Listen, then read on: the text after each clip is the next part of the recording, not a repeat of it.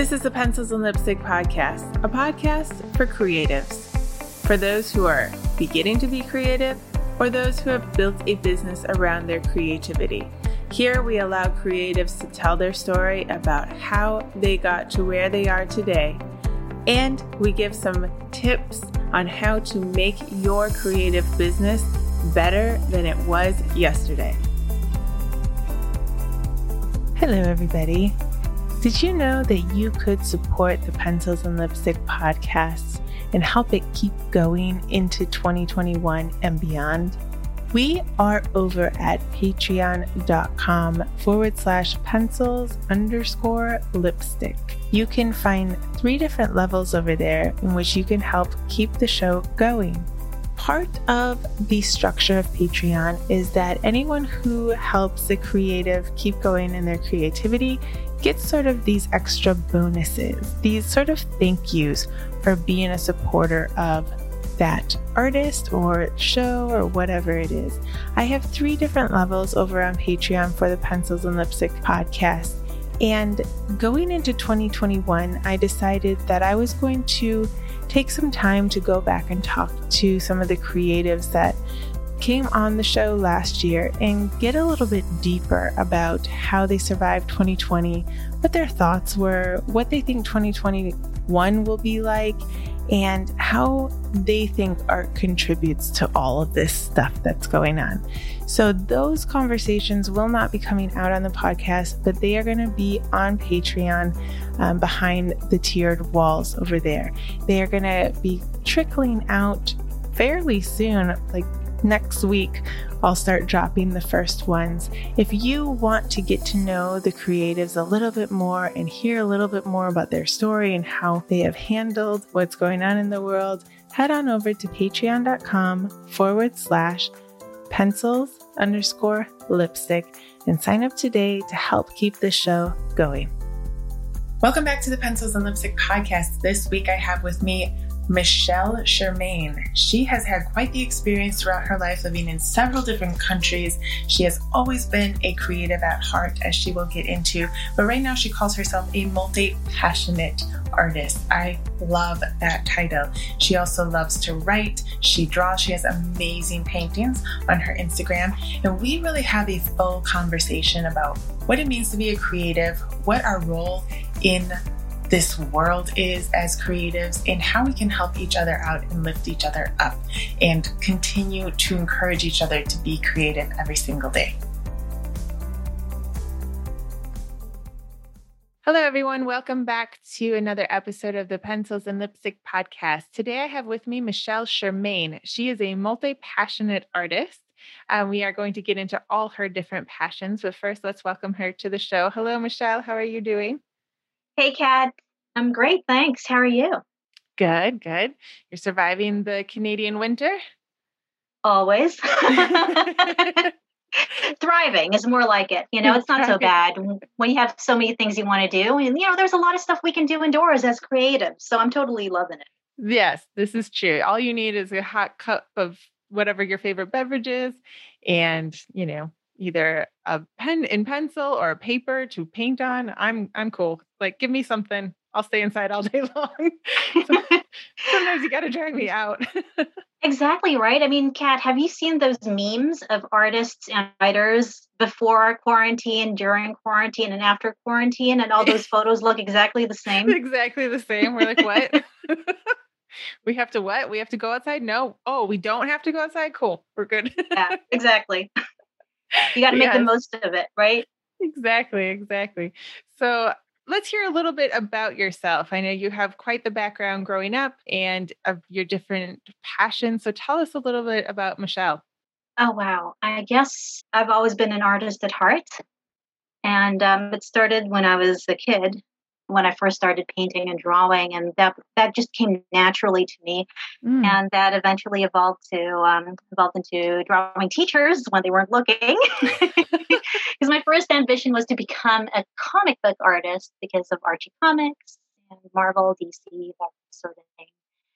But um, my tastes eventually evolved into realism around high school, and I dabbled in a bunch of other stuff, but that uh, um, but i'm not only limited to um, painting and drawing because i love being creative in different areas whether it's writing or making jewelry or it could be anything poetry. Yes. Yeah. so you knew that you had a talent for creativity as a kid then yeah, I guess so. Because a, a, lot of friends, um, other kids in class, and their parents and teachers would encourage me. And now looking back, especially during this pandemic, because I had to do a lot of spring cleaning when the first lockdown started last year, I unearthed a bunch of art supplies from way back when. Yeah, oh, I, I, okay. Call me a sentimental idiot, but when I get a card or something, or you know, even if it's just a charcoal pencil and it came from someone special, like you know, close yeah. friend or a teacher, I just hang on to it. I'll yeah. use the pencil until it's like an inch long, but I'll keep it. and do you remember who it's from?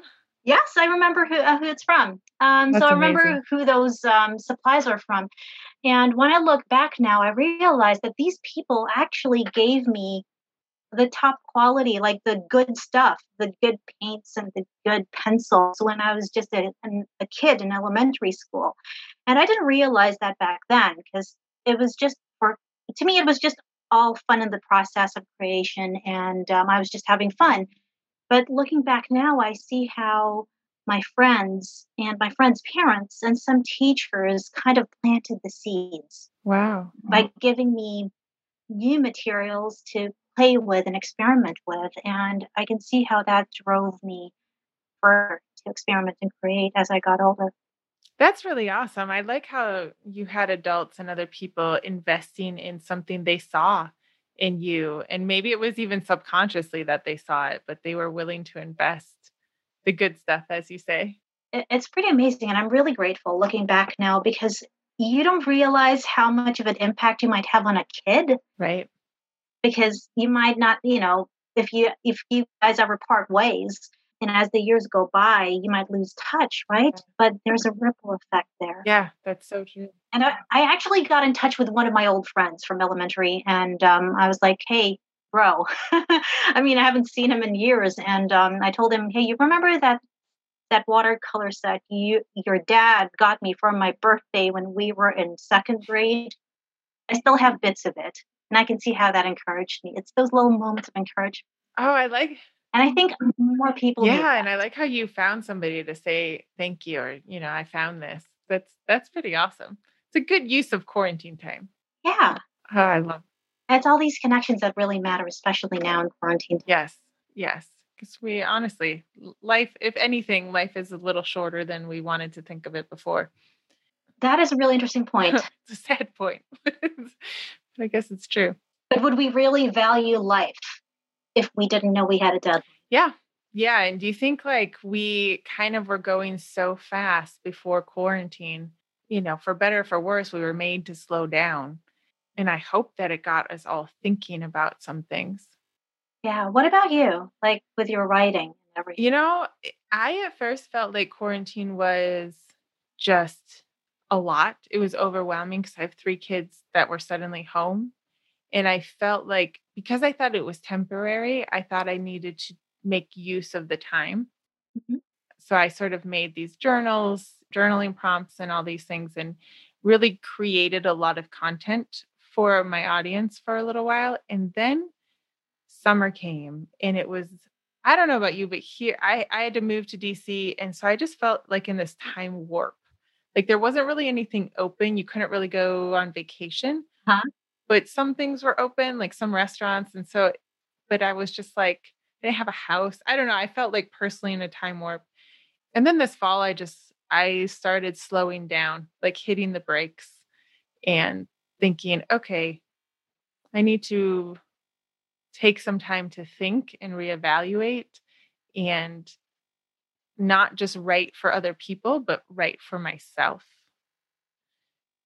I think that's where I got by the end of the year. Oh, interesting. that I need to write, I needed to create things that made kind of centered me, you know, more for myself. Not that it couldn't be consumed by other people, but that the the idea was to to sort of my own mental health and my own creativity needs, you know. And Wow. Did you find yourself doing anything for yourself this uh, in 2020? Oh, totally. I mean, I think this pandemic has revealed a greater need for the arts, especially during these times. Mm-hmm. And I think more and more people are starting to realize that um, the arts have the power to heal. Yeah. Yes. Whether it's music or if you're consuming visual art, your environment shapes you and your moods. So, what you're consuming, whether it's music or anything that you take in through your eyes and the colors that surround you, that all impacts your mental health and your emotional well being.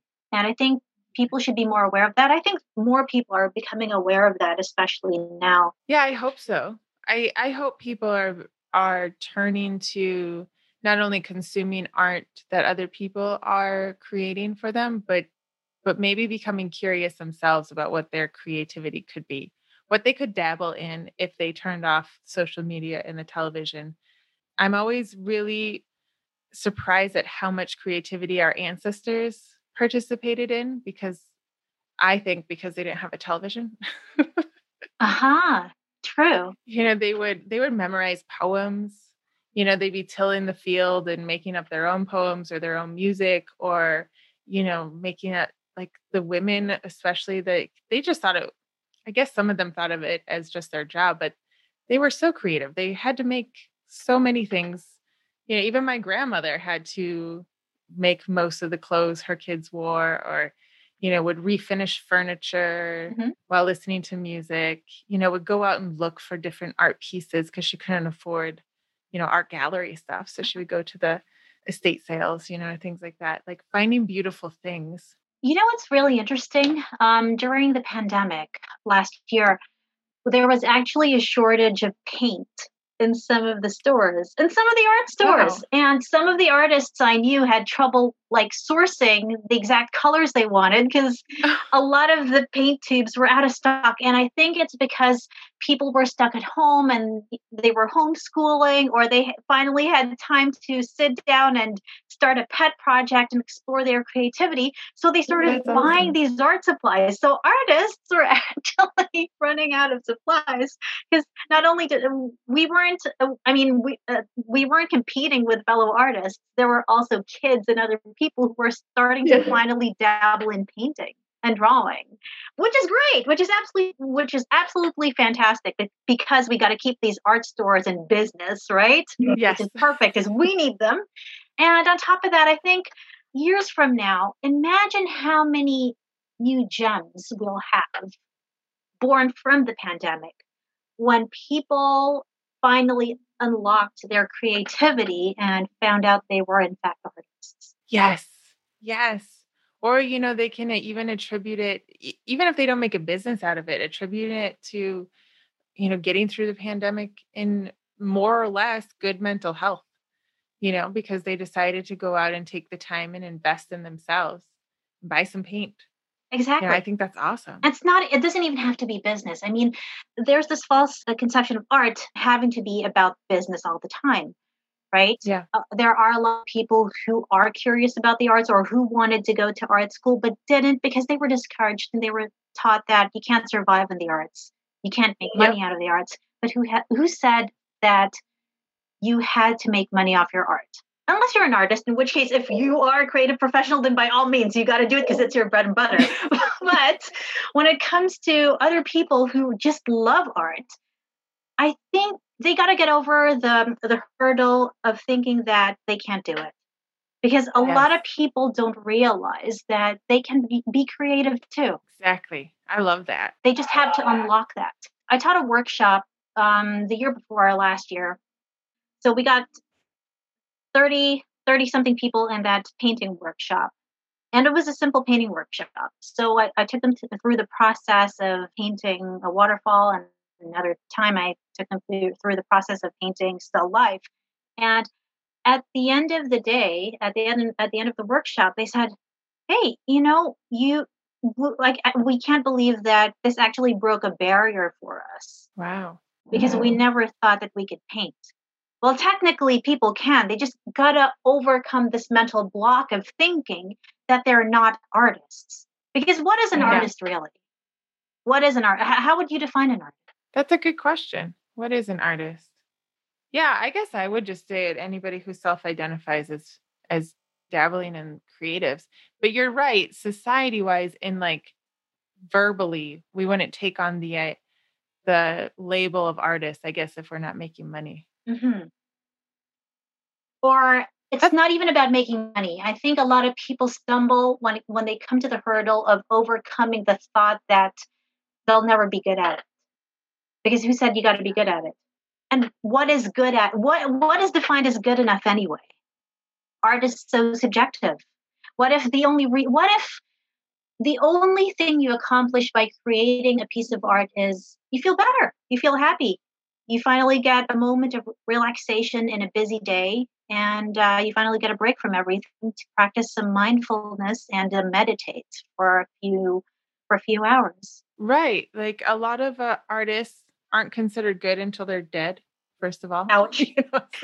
Ouch. so you know like consider a lot of the people that we admire now but it's true what is good in in any sort of art form there's always going to be people who claim that that you're not good even when you are even if you sell something for you know hundreds thousands there's always somebody who doesn't like it i've been to museums where i'm like i don't like that yeah, you know and obviously what do i know they sold it to a museum exactly. you got those head scratching moments, but hey, there was an art to that, right? Because Right. it's the art of marketing because they got into the museum in the first place. That's another thing to talk about with artists. Or maybe we just have completely different tastes and we can all agree to disagree when it comes to that. True. I mean, I don't read Stephen King books, but obviously he's a, an author, a writer, you know, and well, well acclaimed. So, you know, who am I to say? like, I'm not going to take away anybody's Stephen King books. I just don't particularly like horror, you know. But obviously, that doesn't mean that he's not a writer. But you you mentioned something before about art school. Did you go to art school? Actually, I didn't. I didn't go to art school. I think well, I think most people don't study their art, but I always find it fascinating the choices that we we make. Did you go to art school? Did you not go because of other influences or because you chose by yourself not to go? Okay, it's it's kind of funny because everyone encouraged me to go to art school, but I okay. kind of rebelled in a way and decided not to go because everyone was telling me to go to art school. Okay, um, when I was in the UAE, I went to a very strict science-based high school where we were taught that the sciences were the most important thing and arts were secondary. Okay. So it was a really rigid system where I guess, you know, when you're a teenager, you're going through that, you kind of feel like maybe your skills are not good enough because if the only thing you're good at is art and the creative the, the creative uh, subjects then maybe well i felt um, i felt like i i wanted to prove that i can do something else i can do something more so Okay. um, it was a really interesting discussion I had with some of my friends um, who actually created a WhatsApp reunion a few days ago. So they tracked down all the peeps from that school. And Oh, a lot funny. of them were actually secretly frustrated artists, Really? but they stuck with the science. They stuck with the sciences. And I only found out just a few days ago. I was like, you were a closet artist? And then, yeah, so it was funny the kind of discussions we were having. And now that we look at it, we we realize that a lot of the misfits who didn't fit in the science system ended up in a lot of creative fields like film, fine arts, fashion, and all that. So I guess this is a perfect example of the saying if you tell a fish uh, that the measure of its intelligence is its ability to climb a tree, then it'll live its life thinking it's stupid Right. now looking back at this we realized hey you know um as now that we're older and hopefully wiser as we like to think it's not that uh, there are different learning styles and Right. Um you we we tend to adapt depending on our depending on our natural skill set right? So thank goodness not everyone is an artist because we need accountants and people who actually love to do the math which is perfect. Right. But when um when i look at it now i was avoiding it for so long where i decided to prove to myself that i can do something more technical. So i went into uh, i got into um, new media new media design and more techy stuff but at the end of the day i ended up falling back into fine arts, which was my first love. And I'm looking back at this thinking, why didn't I start sooner? but yeah, it's like, you know, societal pressure has, a, you know, it's a really interesting thing, you know, if you look at it that way. But um, I think things worked out the way they were supposed to be because I was able to use a lot of the skills that I learned from zigging when I finally desi- decided to zag. Yeah. Yeah. I like that. How is art perceived in the UAE? Was it just the area, the high school that you went to, that was more sciencey and more techy, or was that kind of what they were doing during your generation, trying to get people to be more science focused, or is it a societal thing, at least at that point? I don't really know about outside high school because we didn't really have a lot of time Spanish school because we were so busy studying for a lot of math and mm. science exams. I would I, I, can speak for the system that um, we were trained in, but as for art in the UAE now, it's booming. It's actually booming, and it's absolutely fantastic. And I love seeing how it has grown so much, where they actually open museums and more art galleries, and they have a thriving art community there.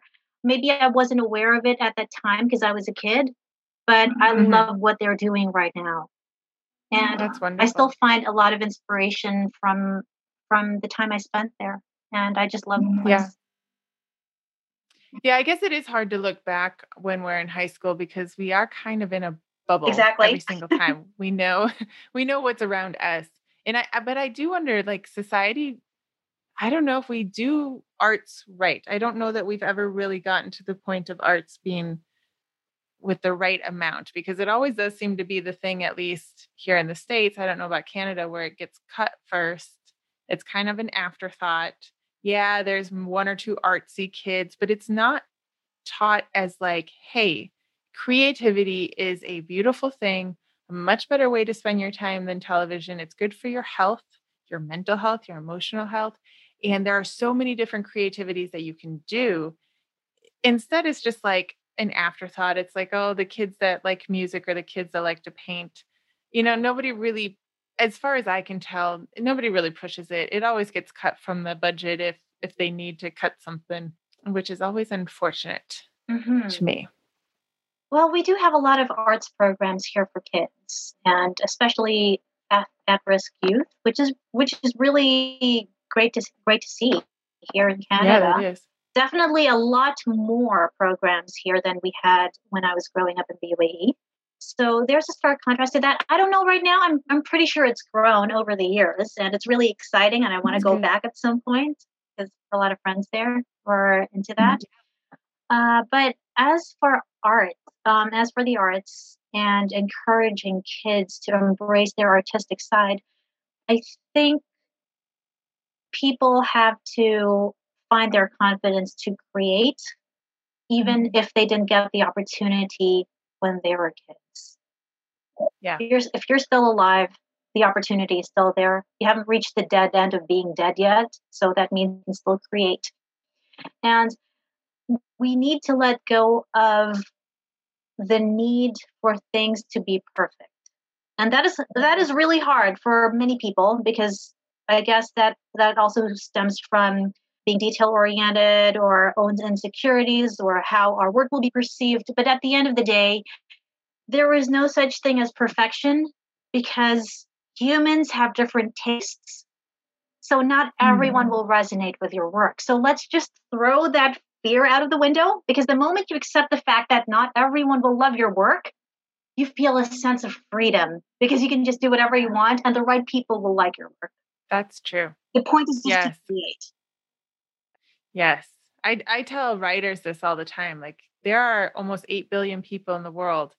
Some people will like your book and some will not. Mm-hmm. and, you know, and it's funny because numbers are a funny thing. You can say, well, 6 billion people don't like my book. Or you can say 2 billion people like my book. Exactly. Like, it really just That's a lot of people either. and how many people can't even read the language that your book is in? So it's not a matter of them not liking what you wrote, it's just that it's not accessible to them. True. That's another point. Yes. And I think that goes for any art that we're that we're pursuing. So, when did you start really pursuing art as something that you were going to put forward as part of your identity and part of your work? Oh wow. Um so it started when okay, so okay, there were two stages there. When I was in the UAE, I first got published as a cart as a comic strip artist when I was a kid because that wow. was my first goal. I just wanted to draw comic strips. Mm-hmm. And somewhere in uh, around high school, I decided to just experiment with real realism. And I was like, hey, mm-hmm. this isn't so bad. It's actually kind of fun. So that changed my direction. And then I lost interest in drawing comic strips. And after moving to Canada, I decided to exhibit some of my work. When, um, wow, this brings back a lot of memories because I remember working a telemarketer job down in downtown Toronto. And after work, one day, I happened to just take a walk around the neighborhood just to see what was there. And I found a coffee shop that was kind of that was also a, uh, an art gallery run by this wonderful old lady who um, who just who was just fantastic at it, and she was very encouraging. And because I didn't go to art school, I couldn't get into the other galleries um, uh-huh. because the first thing that they would ask is, "So where did you where did you study art?" um, give us your artist's resume. And what that usually meant was, hey, we want to know what art school you graduated. And if you okay. didn't have that, they wouldn't even look at you. I don't know about now, but that's what happened then. So I hadn't even, you know, um, I, I didn't, uh, I didn't get a chance with those guys. But this lady was running this small gallery and was getting a lot of traffic. And I saw her, you know, and we had a nice chat. And then I told her I was an artist too. And I showed her some of my work because I carried um, little photos of my work. And I just uh, told her, hey, this is what I do. And uh, these are the pieces I create. And she said, hey, do you want to participate in an art show? So she was the one who actually gave me that push and that encouragement because she was so open and she was so understanding and very welcoming. So I got exi- I got some of my first art shows in her gallery and she represented me. And after that, I got into some other galleries as well. And then based on that, I was able to build up a resume of exhibiting in different galleries. And that's what I, that's what pretty much became my launch pad. Mm. Yeah. That's so interesting. So, was this a desire you wanted to be an artist? You wanted to be in the galleries, but you just were was it kind of did it feel like a shot in the dark like i or were you really trying to pursue some way to get in. Would have been happy either way but i guess i also wanted to prove to myself that i could get it.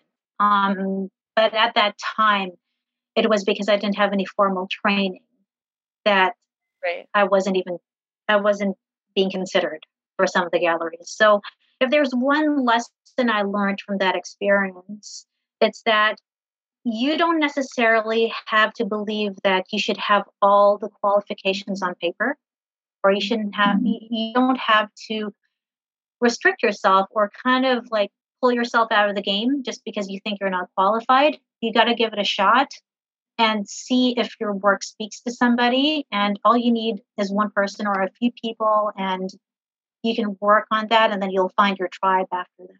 Yes i like that. I think there are times in your life where you just something pushes you to show your work to somebody and when you you know a couple years later you when you can pinpoint that moment and you're like oh look at that that actually catapult maybe it doesn't catapult you right away mm-hmm. but i love looking back and seeing those stepping stones and thinking like oh what if i hadn't done that that would you know maybe i would have found another route route through it but you know like oh okay people really believing in you is is a big thing. It really was. It really was. And you know what? Although, you know, I, I didn't really like working as a telemarketer at that point.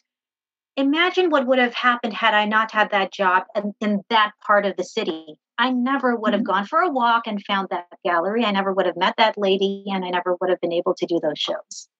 So true. Good point. Good point. Yeah, tele- I've done telemarketing. Wasn't my favorite, mm-hmm. but but I, I, that's a good point too. Is looking back and thinking of all the little things that you didn't think added to your life. It, they really do. Yeah. Everything in our past has has helped in some way to get us to where we are. Exactly, because nothing really lasts, right? So whether it's good or bad, nothing really lasts. So you gotta you gotta make the most of the situation you're in. And I, have yeah. seen so many things that looking back, um, at that point, at, at those periods in time, I thought that was just I thought I was in a terrible situation and I just didn't like the spot I was in. But when I look at the thread of what happened after that, as a result of being in those spots and um, seeing how things unfolded and the connections I made in those in, in those uh, places in time, I see how things unfolded the way they were supposed to be. Because you don't see that now, right?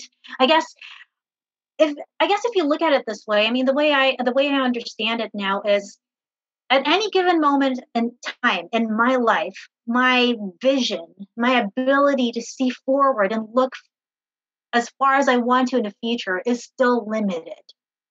I'm not. God, but God can see everything else, right? So you don't know what's beyond what you can see at this point in time. But eventually things unfold and then you realize the design and how everything happened. Yes.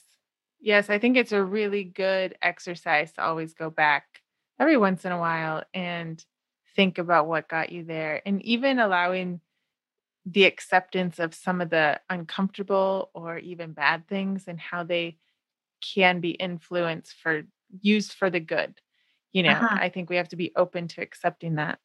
Exactly. So you paint, I can see a lot of your paintings on Instagram, but what are your other passions because you are a multi-passionate artist? I love writing.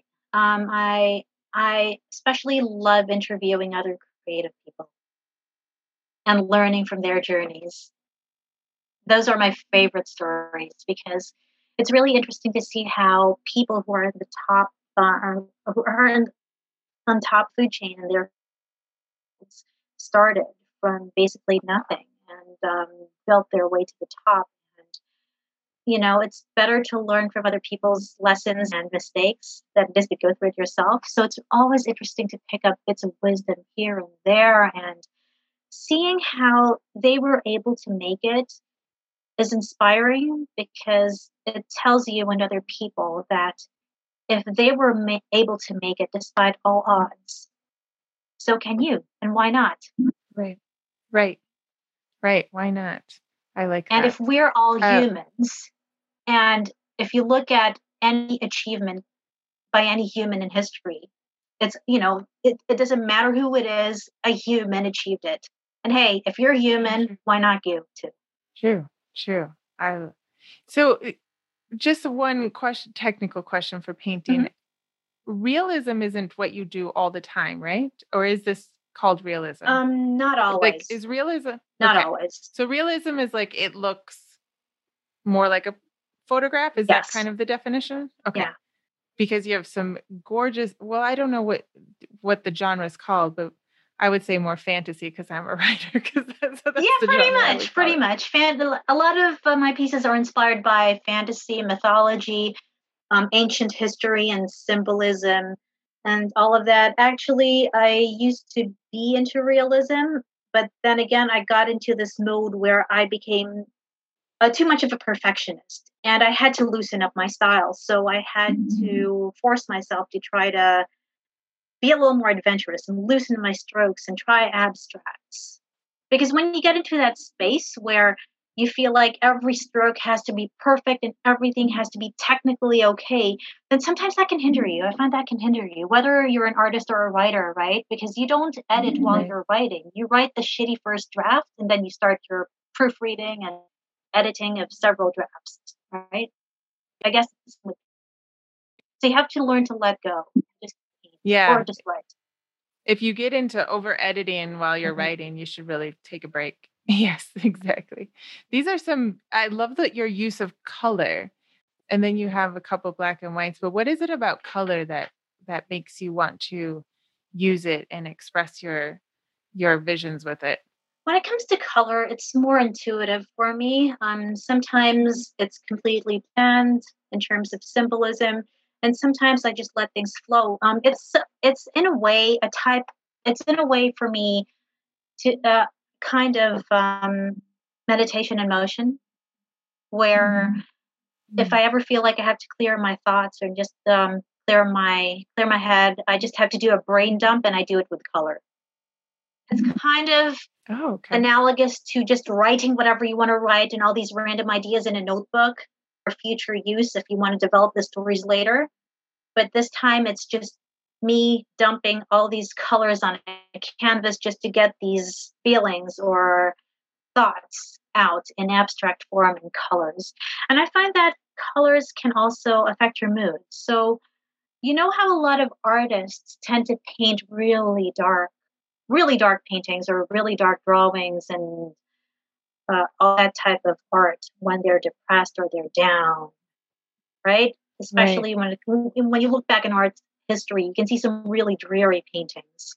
Right. While they might represent what someone felt at that point in time, I personally don't agree with doing it because okay. Uh, okay. this is just me i'm not speaking uh, i'm not speaking for other people but the way i see it is if you're going through a difficult time and you want to lift your spirits you don't want to have a physical um, representation of what is happening at that point in time for you to remember years later because you kind of mm. have something to remind you of those darker times so the way i see it is if you're in um if you're in a bad space a bad place and you just need to find your joy again color therapy is one of the best things you can use to lift your spirits. Because when you see what you're painting and when you see all these bright colors or, or whatever colors bring you joy and you finish that painting and then you put it up on a wall and see it every day then that is just a reminder of things or thoughts or emotions that bring you joy. And I think we should mm-hmm. focus more on that because we should surround ourselves with things that lift us up rather than things that pull us down. Yeah, I really I really like that because I I do think it is easier to remember mm-hmm. the bad times. You almost don't need a exactly. reminder for them on your wall. Um, but it, I think you hit the nail on the head though too. Like you have to want to not be sucked into that and I do think artists, for some reason, we have this stigma of you make great art when you're very serious or which is true. Depressed. Almost, mm-hmm. it, it, can be, but it can be really exactly dark, like you said, you know, and, and like, and we do have a a need in society to be lifted up, and I think even artists have a role in that. In like, even even your idea of like getting out your your colors when you feel down and being like, listen, it can happen. Like you can take out colors when you feel depressed and you can literally lift yourself out of that mood, even if it's exactly. one degree. Maybe it's not 75 degrees, but it's possible. And to remember, look, look how bad things were going when I painted that picture, but I was able to choose exactly. a small bit of joy. Your canvas, like your choice. A lot. And if you hold, yeah, we just if you hold the brush, you tell the story. Same with you being a writer. If you hold mm. the pen, you're writing the story. So it's um, yeah. Exactly. What story do you want to tell? So maybe the previous chapter didn't mm. go the way you wanted, or maybe what you wrote yesterday is not up to par today. But there's always the next chapter, and it's up to you to write that. But by picking up the pen or picking up your brush and painting a brighter story. Yes. And and I kind of think like in the literary world, when I was younger, I wanted I I guess because we read all these classics and a lot of the classics are really depressing because life can be really hard. Mm-hmm. and our ancestors went through some really crazy stuff and hard times. And so I guess I thought that to be a, a really well rounded literary person, not just a writer, you know, I wanted to be literary, whatever that meant to my 20 year old mind. And that meant to be, you know, accepted in the New Yorker and all of these kind of sort of ivory tower, uh-huh. you know, we're just going to sit around talking about deep things. I don't know this kind of this vague vision I had of myself, and I I didn't see writing about happy things or joyful things or good parts of life as being very mm-hmm. literary.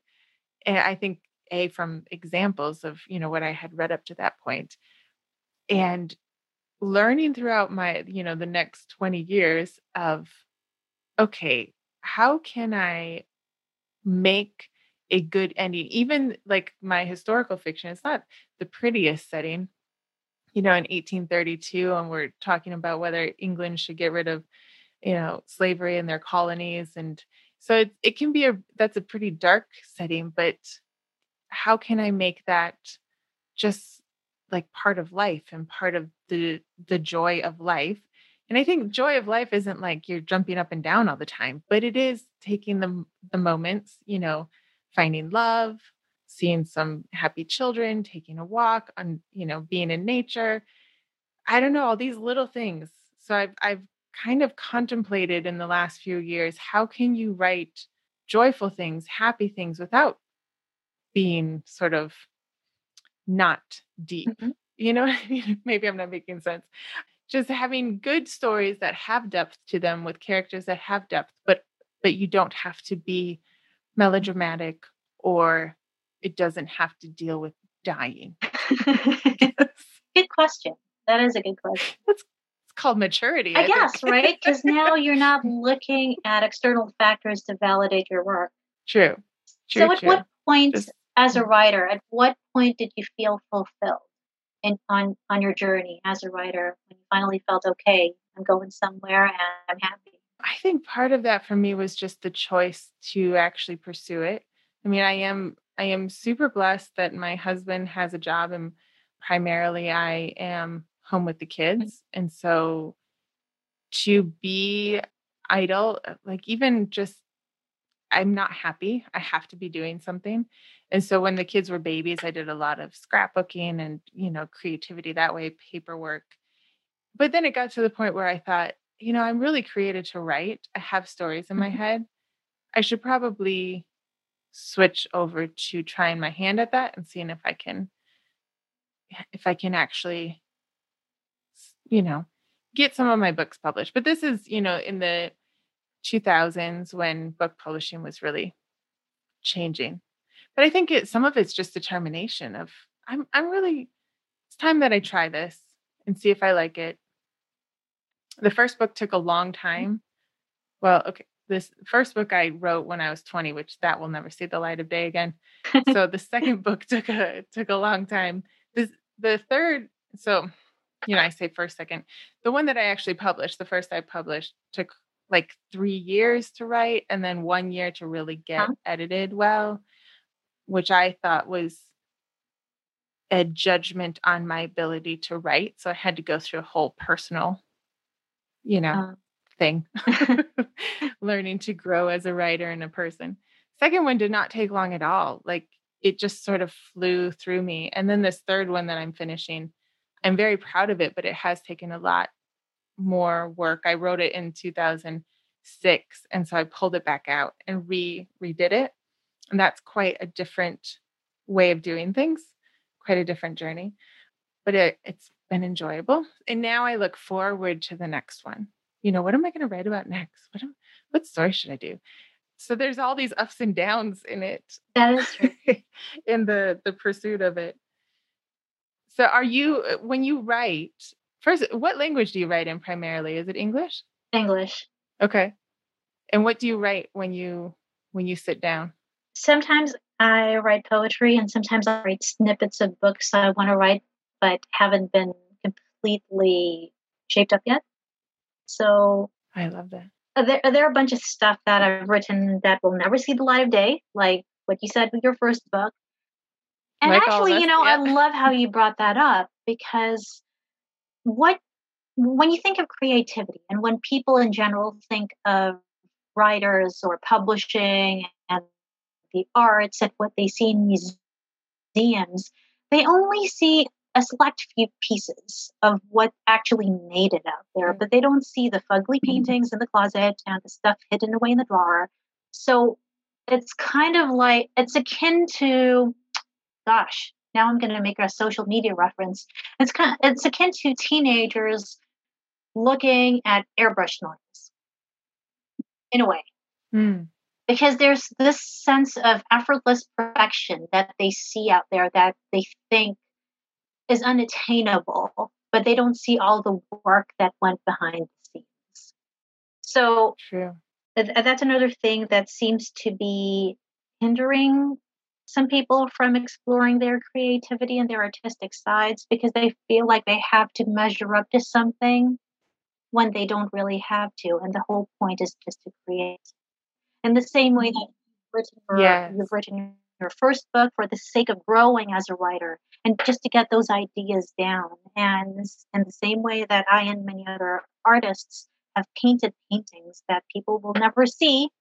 And it's it's all part of the process because there's no such thing as yes. perfection and even what is out there is not technically perfect and it'll never be perfect it's just abandoned and we just got sick of it and decided okay deadline's done I got to move on to the next painting. So here we go. Or I got to move on to the next book. This is it. I'm done. Boom. yeah, you got to choose to be done with something sometimes. But it's so true. I I think I think for some reason for some of us it's the time and the effort you put into something that it, you feel like it should be worthy of going out into the world and you just have to accept that there is some creativity, some books you write, some paintings you paint that are really just meant for getting you to the next point, and they're not meant for public consumption. Mm-hmm. I think that's a hard pill to swallow in the beginning, but if you can uh-huh. accept that, it's like, oh, well, okay, fine, that's okay, and you just move forward. It's liberating, liberating when you know that you don't have to always be like you don't always have to put out your best work out there because sometimes you're you know your best okay the idea of your best work being the best is just your benchmark in that particular moment in time in that particular stage of yeah. your life do you, do you find that when you write something let's say you've got a book done um, and then years later you're like hmm you know i really could have done right. much better i'm going to do much better in my next book right so it's like this um, the standard has been raised. Yes. With every piece you create. So you're only as good as your last piece, but you're always striving to go to the next level. So this idea of like, attaining perfection at the first shot is just not happening. Yeah, it's it's nonsense to obtain mm-hmm. perfection. I do think we all have to go through that journey and like you have to get to the point where you're like, this is the best that I can do right now. This is as mm-hmm. far as I know my craft at the moment. And in order to exactly. be proud of it, even when you're 80 and say, you know, that's where I was there, that's okay. Mm-hmm. You know, I always want to have my my T's crossed and my I's dotted, but you know, sometimes we make mistakes. I have done so. but as far as the craft goes, you know, I, I think you're right. It is where we are in the moment. But if you don't do it in the moment, then you'll never get to the next stage. And that's what I, I try to encourage the writers that I talk to. It's like you have to write that first book. It's not going to be, you know, maybe it won't be your bestseller. And I actually think if you do get a, you know, a crazy bestseller your first time, that's a lot of pressure for your next book. it's better be really that is good. true. Uh, you almost want to just have the the growth steps. Looking back i say that looking back as a 20 year old i wanted to have uh-huh. the the bestseller right away you know? But i i see some some authors that i grew up with um i didn't know them personally but i would read their book and then the next one would come out and you'd just be like well this isn't what i expected. And i don't know maybe it was the pressure maybe it was the time limit that they had what whatever it was um, it just didn't really live up to that. Maybe it was because the first one had so much hype. Who knows? I should go back and look. but yeah, I've read some books like that too, where the first book in the series was fantastic. And I was, I had really high hopes for the next one and it kind of fell short. And I'm like, I know, well, okay, you know, if you read the, if you read the sequel, you wouldn't have appreciated the writer's creativity Mm. Had you not seen the first one. So, you know, that I guess that also puts things into perspective where, you know, and when we look at someone's work and we're just looking at one piece, it doesn't necessarily speak for the writer or the artist's skills as a whole, because that just that could have just been an off piece. True. Or maybe they weren't um, you know, I, I don't know what state they were in when they created that, but maybe they haven't fully mastered their craft at that point in time. You never know. There's so many different factors. True, true. I tried to be very um polite. and I try not to rate any book that I dislike because I don't want to get that karma on me first of all. But but in the same vein, I know like A, maybe it just wasn't for me, but B, maybe it was just not where the author wanted to be at the point. I don't know. Who knows? Like you said, there's so many mm-hmm. so many things that could affect that. But as we're in 2021 and we're talking about a lot of creativity, and I, it sounds to me like you are very passionate about people finding a creativity to do just for themselves, for their mental health, for their their life health, to find things. Absolutely.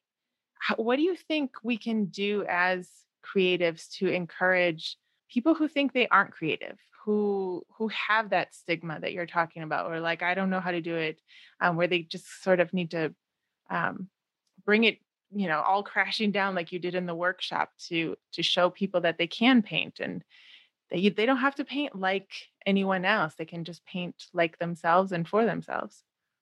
Actually, Kat, if there's something I want people to know, it's just that a lot of them are creative, but they might not necessarily realize it. Mm, And by creative, I don't mean that their creativity or their skills or their talent should be restricted to fine arts or writing or music or anything like that.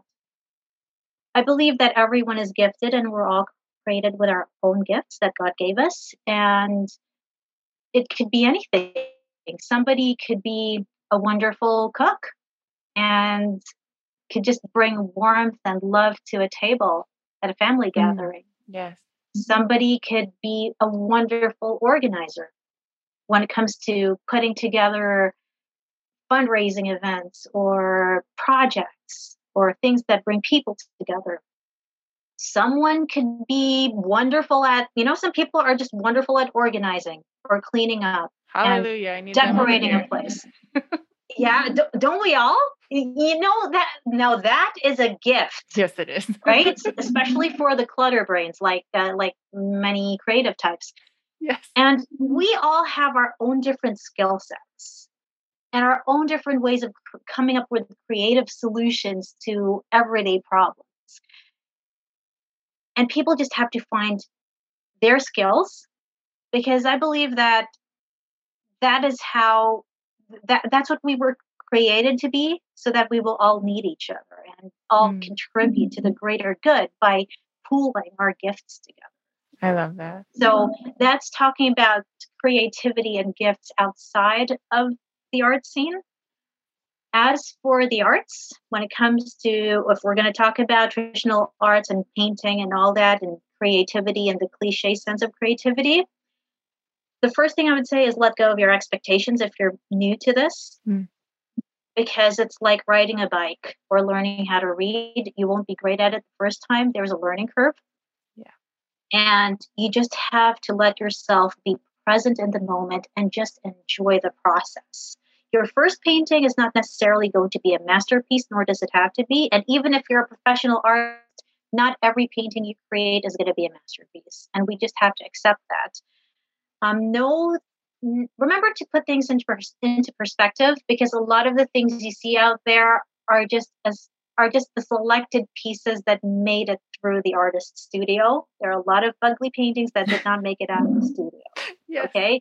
And like there are a lot of rewrites when it comes to writing a book, and you don't see those old drafts. You only see the final project. true So um, let that intimidate you.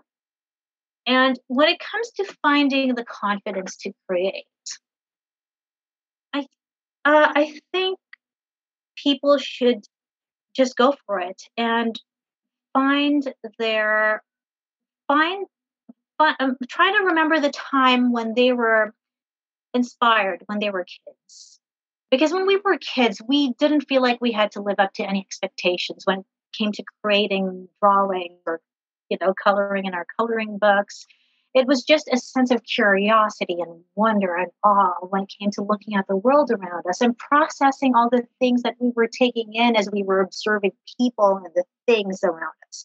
So remember the last time you were inspired and try to try to remember what you were doing at that time. Yes. What yeah. kind of media were you consuming? What were you listening to? Was were there particular songs that you were listening to at that time that sparked that creativity when you wrote that poem when you tried to paint something or draw something? And who were you with at that time? Who were your friends? Hmm. because i find that hmm. as artists we have to be protective of our time and our, our energy when it comes to preserving our emotional and mental health. Right. And a lot of that has to do with the environment and the things and the people who we keep around us. Yes. So eliminate eliminate the unnecessary, eliminate the things and the people who drag you down and who just um, kind of drag down your mood, and surround yourself with people who encourage you and who are inspiring and uh, who are just basically supportive and bring out the best in you. And when it comes to when it comes to creating something, just keep creating because if you think about it, it's a numbers game. I mean, look at Picasso. Yes. When he mm-hmm. died, he had a lot of stuff. The guy had a ton of stuff. How how much of that stuff actually got into the got into the galleries and the museums? I'm pretty sure if you know when the guy died, he, he wasn't he was kind of hoping that maybe some of us wouldn't see some of his failed attempts, right? Probably. you never know, right? But you can see it's a it's a numbers game. It's a numbers game. Absolutely. So just keep it going at it. Oh, I love that. I've had such a good time talking with you. I'm going to have to have you back on because I'm learning so much from you. Thank you so much for coming oh, and Thanks, sharing Kat. with us. Thank you so much, Kat. I love talking to you too. And it's always a pleasure talking to authors and learning more about the journey and the discipline it took you to publish your books, because that is a huge step. My goodness, the patience it took and just the dedication. So oh. I'm hoping to get there someday. you and will. You're an inspiration. you will. If I can learn to draw, you can learn to to publish. so we'll help. Okay, we're gonna have to get together at some point. exactly. Exactly. Thank you again. Thanks, Kat.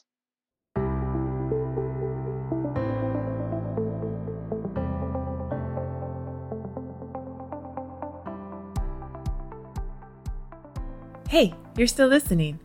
Since you are, could you do me a favor and head over to the app that you're listening to this episode on and hit the subscribe button and then rate and review the show?